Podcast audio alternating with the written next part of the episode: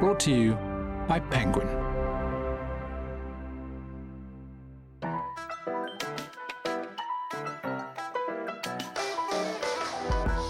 So I actually have like six peanut bird feeders in the garden, and I'm having a kind of ongoing war with the rats from the railway line. They get up into the peanut feeder, so I'm tying it in various weird places with clothesline. Um, I didn't know about this war. yeah, I don't know. I, I was good to hear about it on this I was coming back from my, I have an office at the end of the garden, and I was coming back from it. And I thought it's weird. The bird feeder is swinging, and I looked up and there was two massive rats hanging from the peanut bird feeder. Hello, I'm Nihal Arthanayake, and this is the award winning Penguin podcast, where authors lift the lid on their creative process by telling us about objects that inspire them. In this first of two special compilation episodes, we're looking back at some of the standout moments from 2021. Nick Laird and Zadie Smith tell us about sneaky rats and the noise colour spectrum.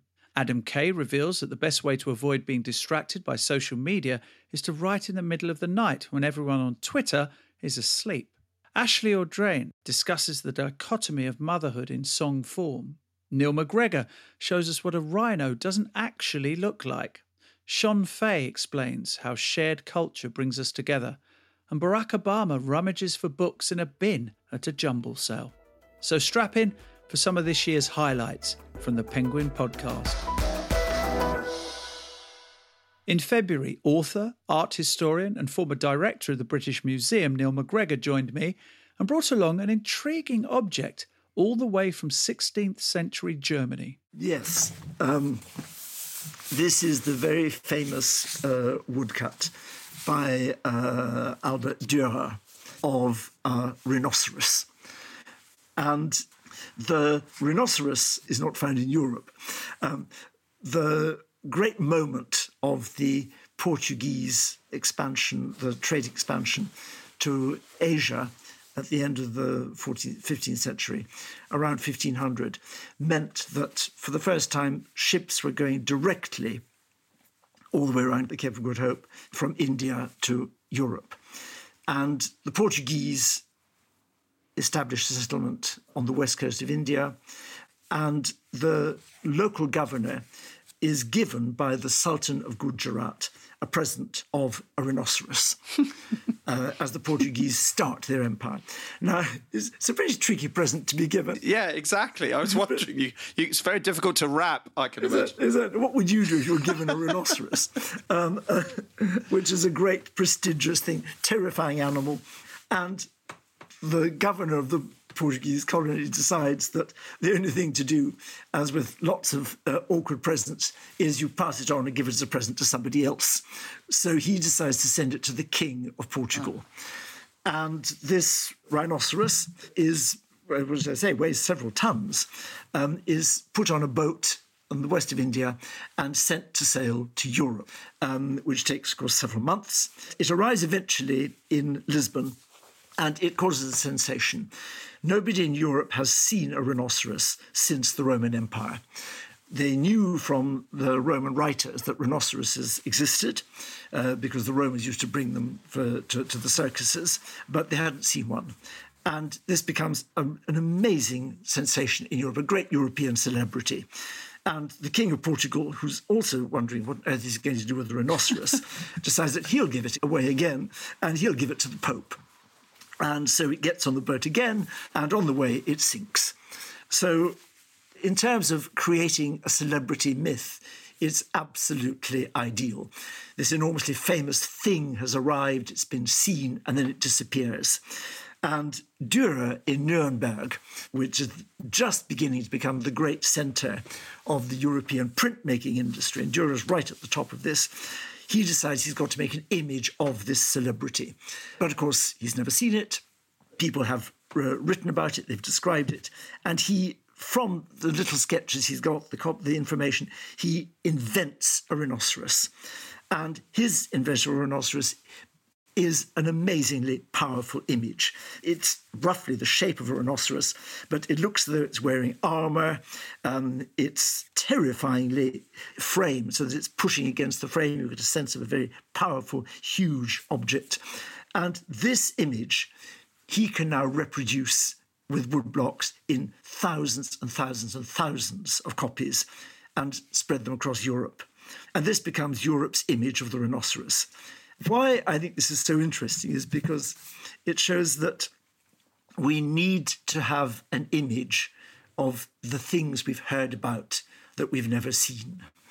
And it's a real human need. Dürer makes the image of the thing that people had heard about. And it's not, of course, an accurate one. It's a fantasy. But it's so powerful as a fantasy that it remains the way Europeans think about the rhinoceros, um, really until the 20th century. It was still in German school textbooks. Uh, in the 19th century, as an illustration of a rhinoceros. And the whole of Europe knows this because this is also the moment when you can, for the first time, really disseminate, publish information. So, if you like, this is a kind of fake news. It's, it's, it's not a real rhinoceros, but it gives a very good impression of the power and the, the, the threatening nature of a rhinoceros. And this image, Europe's glimpse of another world, of a world it's just beginning to trade with and is be- then going on to exploit in the most extraordinarily brutal way, stands right at the front of Europe's relationship with the world. So you have the beginning of a European imagining. And that's why this object, I think, is so important, because that is now going to become, for the rest of the world, with the consequences we know, one of the driving changes for humanity. How Europe thinks about the rest of the world, how it goes out, and what it brings back. This image is really the beginning of that. And it turns out that, much as it was in family Zoom calls up and down the land, working through a pandemic was a hot topic on the pod this year.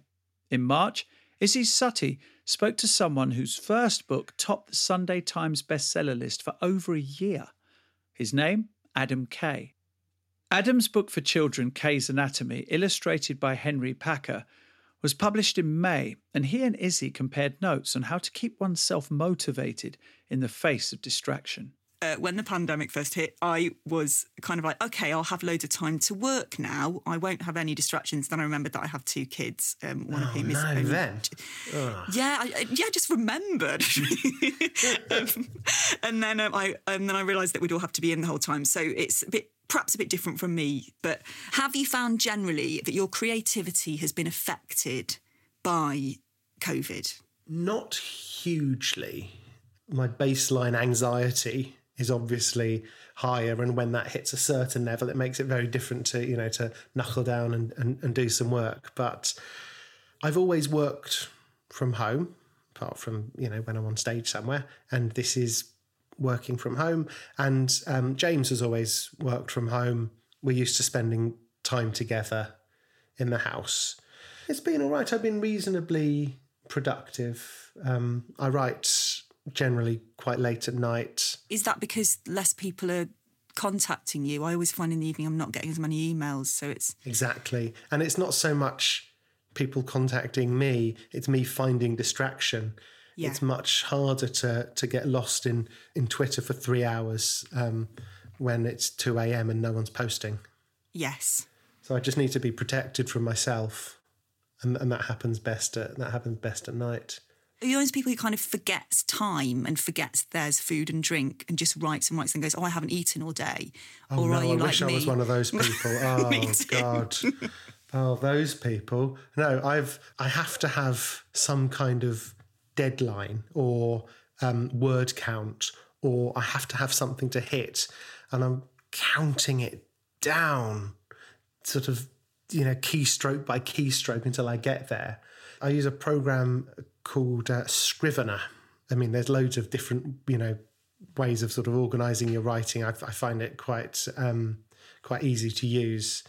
But one of its functions is it's got it can do like a sort of a countdown for your day's words, and it does as this sort of bar that goes across a progress oh, bar, oh, and it starts off, you know, sort of panic button red and it goes uh, all the way down to, to, to traffic light green.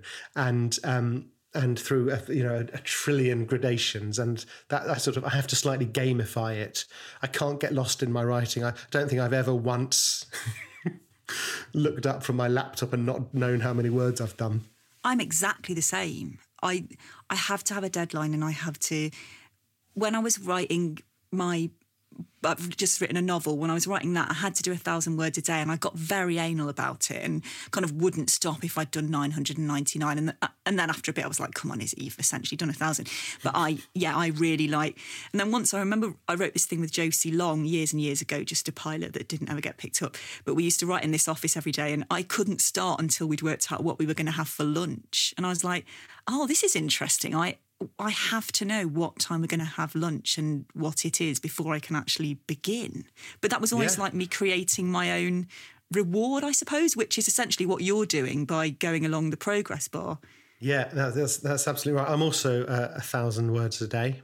Um, so this is advice stolen from Jane Goldman, the the wonderful um, uh, scriptwriter. Yeah. And uh, when I was sort of in a sort of how do I approach this, um, with a huge project. She said, a thousand words a day, and you're not allowed to look back at anything else you've done beforehand. So move on to the next day.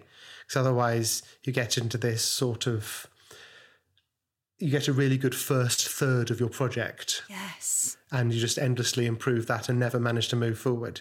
That's so I do so my thousand true. words and I sort of, and I've got another separate document where I scroll down things that have occurred to me that I need to change about other stuff that, you know, that I've, I've written a, a thing that's got a knock on effect that means I need to change something before. I just, I approach that right at the end when I do my, my edits. And that means that you can reach the end of a project. And a thousand words a day is a nice achievable goal. That number will be different for, for, for everyone. I started trying 1500 but sort of one in three one in four days i didn't hit it. And then you just feel useless because actually it's not it isn't that much when you think about it. So it, you just need to have a goal that you can definitely hit thereabouts. Yes, it needs to, it needs to stretch you a tiny bit on the days on the harder days, doesn't it? But not be so much of a challenge that you can't do it. Exactly, and yeah, and also this is this is for someone who's got the luxury of not having other stuff to do or to, to write or you know alongside childcare or a day job and things like that a thousand words could be an impossible goal so it might be 500 words or 300 words but you know, a thousand words a day means that in theory you can do the first draft of, you know, a normal sized novel in two to three months. Yeah. And then 500 words a day, it, it's six months. So even at relatively small quantities, it really, it magically adds up. Canadian author Ashley Audrain's debut novel, The Push, a psychological drama told through the lens of motherhood and set against a background of postpartum depression, was released in January to rave reviews and went on to become an international bestseller, appearing in both the New York Times and Sunday Times bestseller lists. Ashley explained how the song The Mother by Brandi Carlile inspired her writing. Tell us about how this inspired the writing of your first novel. Yeah, I think um, it's a song that Brandy wrote after having her first daughter it has such a brilliant opening line. And the opening line of that song is Welcome to the end of being alone inside your mind. And Brandi Carlile has said of this, um, so I'll quote her here. You know, to some, this sounds like the realization of their most sacred dreams, you know, true companionship. But for some, this sacrifice is too much to bear and requires its own brand of radical forgiveness for the most part, and for me, it's equal measures of both. I am not just a mother, but it's all that I am. And I just, I love the way that this song and that explanation and that line of the song sort of works through that idea. Um, you know, she in the song she writes through the things that motherhood take from her and how much she resents that. But there's a very, you know, there's such tenderness to this as well, tenderness to the song and the lyrics that she writes. And I love my daughter, you know, she's only three, but she's always loved this song. And she makes me, you know, dance around the kitchen with her when we play it. And she changed, she makes me change the daughter's name in the song, which is Evangeline, to her her name, which is Waverly. Um, you know, I turn to this song sometimes when I just need to get in the mood to write. You know, whether it's whether it was the push, whether it's my next book. I, sometimes I just like to play it to get in a certain mood. How difficult was it for you to write this book? Is it mm. going into the darkest, deepest recesses of your soul, or is it pent up emotions that you were allowed to express, or you allowed yourself finally to express? So it just poured out? You know, I didn't find it difficult to write about what I'm writing about in the push. I really didn't. And I, I think it was just the way that I was seeing things. You know, it was just what I I felt like I was just writing the truth in a lot of ways. And even though, you know, Blythe's story goes to much darker places than I've ever experienced, thankfully, and hopefully never will, even I think putting myself in the shoes of her when she's going through those experiences, you know, was not as difficult as I think some people would expect it to be or some people have assumed. And I think it's because for me, it was exploring fear. Like a lot of this book was really writing through fear, through my greatest fears, through most of our greatest fears as parents. And there is something I think for me a little cathartic, you know, about exploring that on the page. You are in control of that scene. You are in control of the emotions. You are in control of the next sentence you write. I am not a psychologist, but I'm sure a psychologist would have something to say about that experience. But, you know, I find some of the the harder, you know, the darker parts of this book, you know, harder to read, I think, than they were to ever write. Oh, that's okay. That's interesting. So how do you maintain emotional distance while pouring emotion into a book? Hmm. Or is that hmm. possible to do? I am able to sort of compartmentalize that from the emotions that I really feel in my day to day life somehow. And I'm sort of experiencing that a bit with writing my second book now. I think a lot of it is just trying to have empathy for what that would be like. And I, I don't know, I, I am able to walk away from my laptop and leave it there. I mean, it's, you know, one thing is that, um, and I don't know if this would make a difference. I would be curious to hear what writer what writers would say about this, but I really don't like to be at home when I'm writing. And maybe that is a response to exactly what we're talking about. I really like to be out of my house. I like to be at a coffee shop or at a, you know, library or right now that obviously is very difficult to do. But the, you know, the whole time I wrote the push, um, you know, I would physically, you know, leave my children here and go and write. And and then I would be able to just it's almost like it just didn't exist here as a part of my life with my family. Like that writing life and those that emotion and those ideas. In April, just as we were coming to the end of Lockdown 2.0, I spoke to literary power couple Nick Laird and Zadie Smith about their new children's book Weirdo, which stars a judo suit wearing hamster.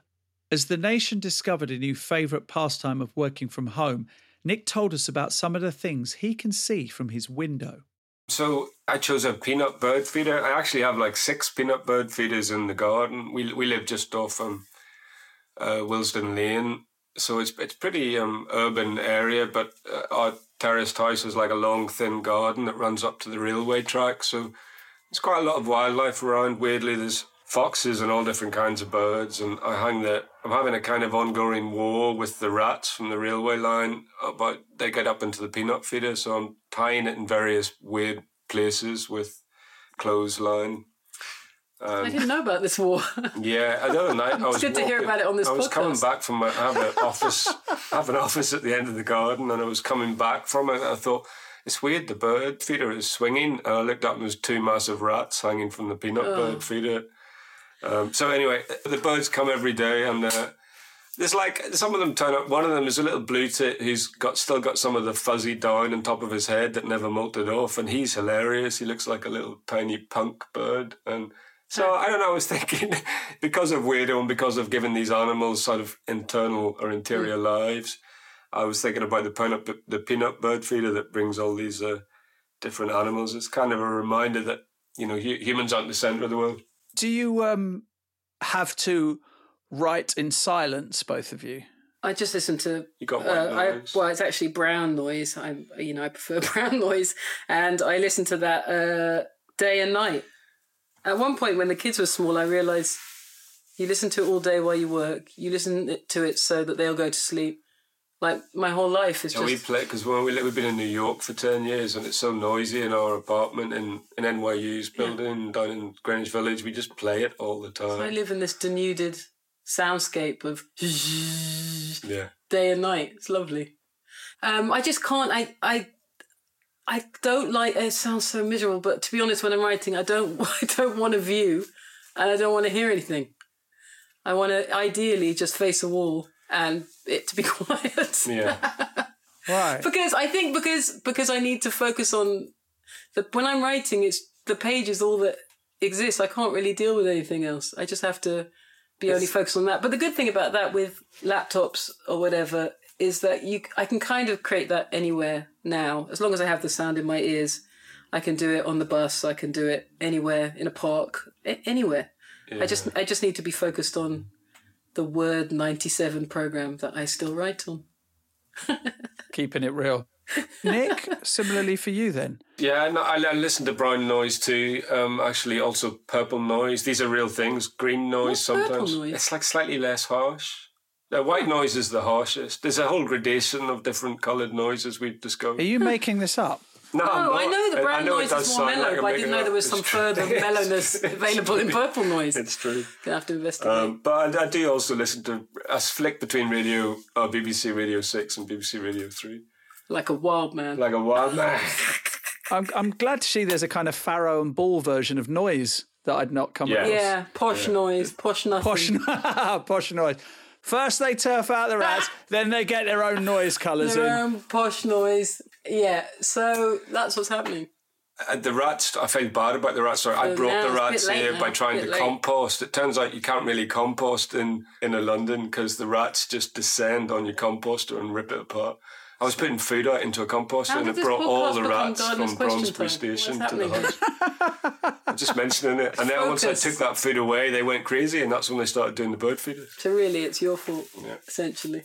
Oh, sorry, guys. I feel like I brought things down. The gap between a guinea pig and a rat is not that far. So could you try and uh, yeah? I don't like the rats. Another debut author who enjoyed success in 2021 was ex lawyer and journalist Shon Faye. Shon's book, The Transgender Issue An Argument for Justice, was published in September and looks at a range of topics such as bodily autonomy, healthcare, class discrimination, and many more through the lens of their effect on transgender and non binary people. Shon brought an iconic film along as one of her objects, a film which is now imbued with huge significance for a whole community. Let's go to your first object, which is a hugely iconic film. So the film is The Wizard of Oz, 1939 film starring Judy Garland. It was my favorite film as a child. I used to be able to basically mouth the entire like the script to the entire film at one point when I was about 7 or 8. And so for that reason it's always been a comforting film as those films from childhood are. Actually, I'm recording from my teenage bedroom in my mum's house because I'm staying with my mum for a few days and above it is a print a friend sent me um, during lockdown and it's actually it's this artist who puts every frame of an entire motion picture on top of each other and then it becomes this like amazing kind of like you know like color print. Um and you wouldn't know it was i mean it's something i get to explain to people. Um not that i really ever have people in my teenage bedroom but you know.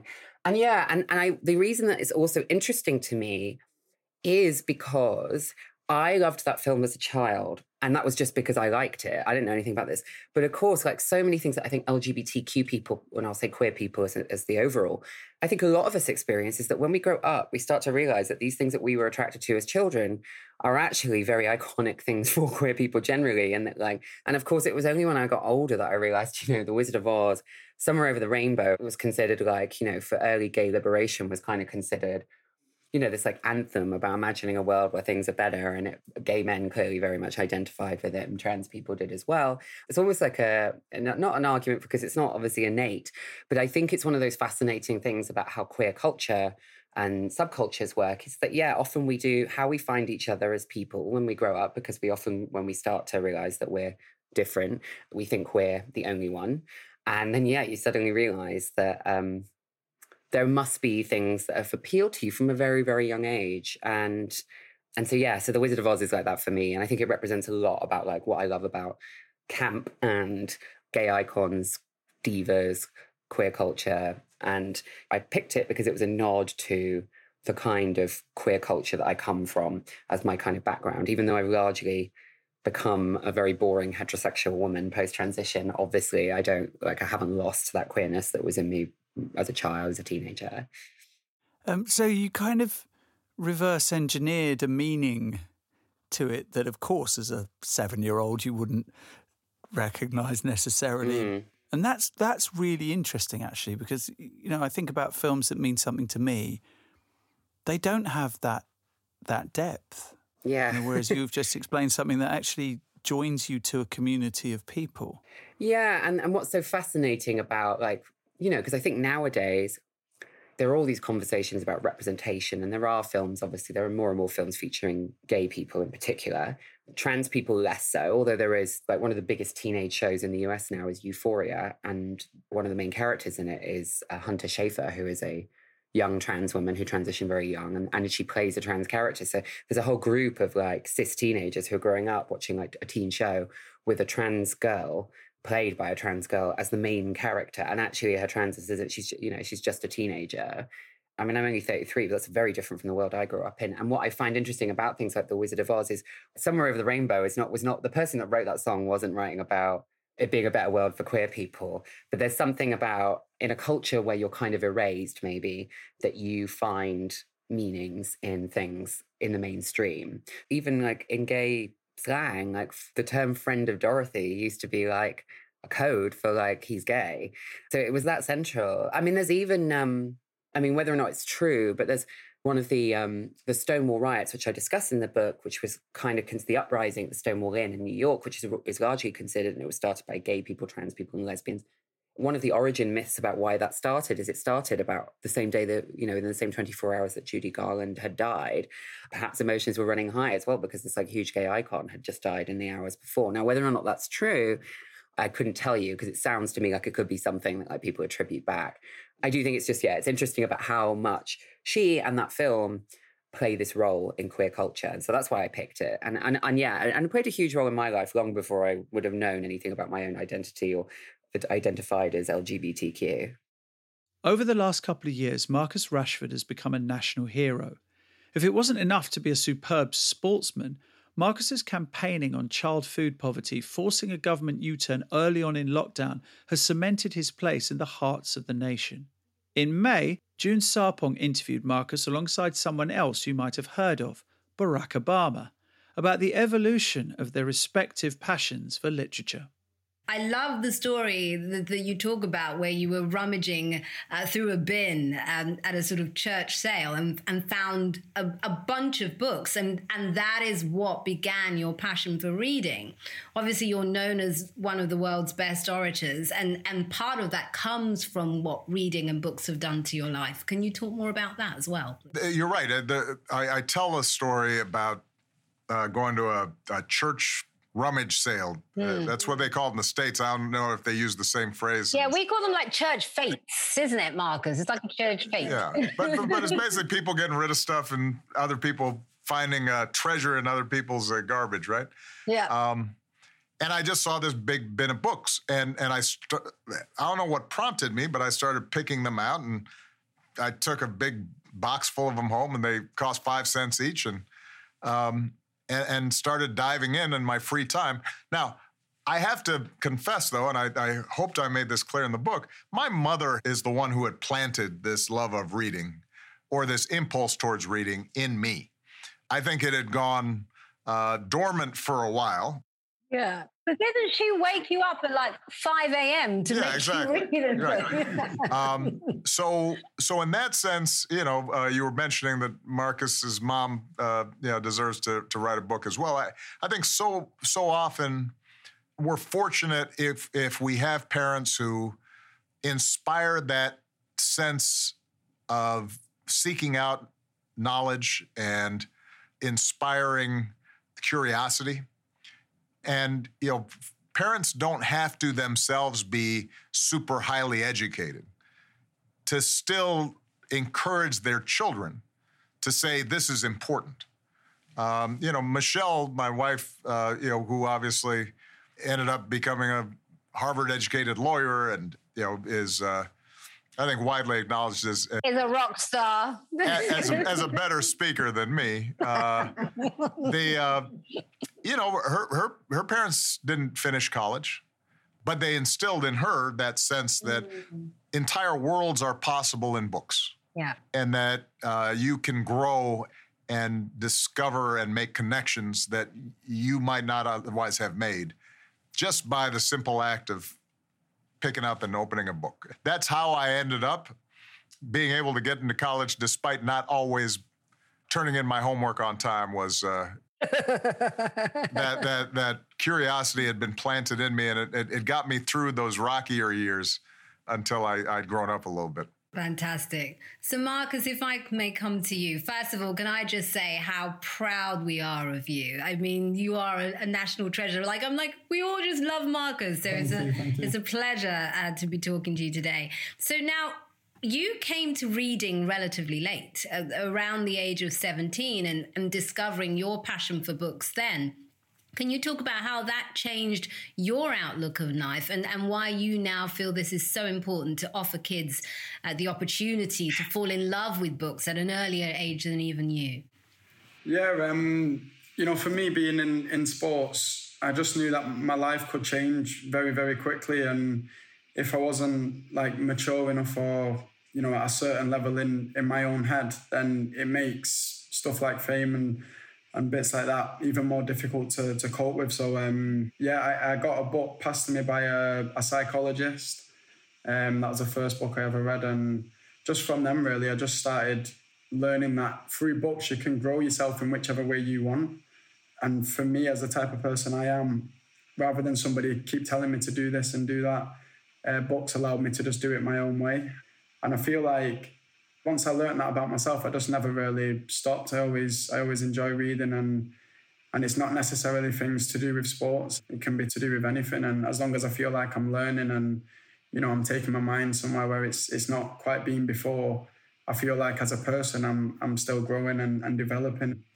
The main reason why I started, you know, passing this message on to, to the younger generation is because I want them to feel the same thing that I felt at, a, at an earlier stage, really, and just give them a head start in in whatever it is that they're they're gonna end up doing. Um, and yeah, for me, it's it's a journey that's still ongoing, but I'm enjoying it. I'm enjoying it every day, and I'm I'm learning new things. So I just fell in love with reading from that, really. Fantastic. And I'm impressed you find the time with, with training as well. no, but you, you, know what? You, you're either training or, or, playing games or traveling. But then other than that, you're usually just resting. You know, you, you, your body's gets quite tired throughout the year. Um, and yeah, for me, when you when your body's tired, it's important to keep mentally ticking over. And yeah, um, yeah. you know, for me, that- books is definitely a way of a way of doing that.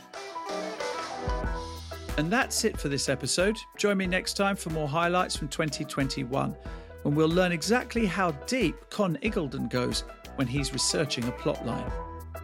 Goodbye. So I wanted to write one scene where somebody smothers a character with a pillow, and so I asked my wife um, if she would mind attempting to do that to me.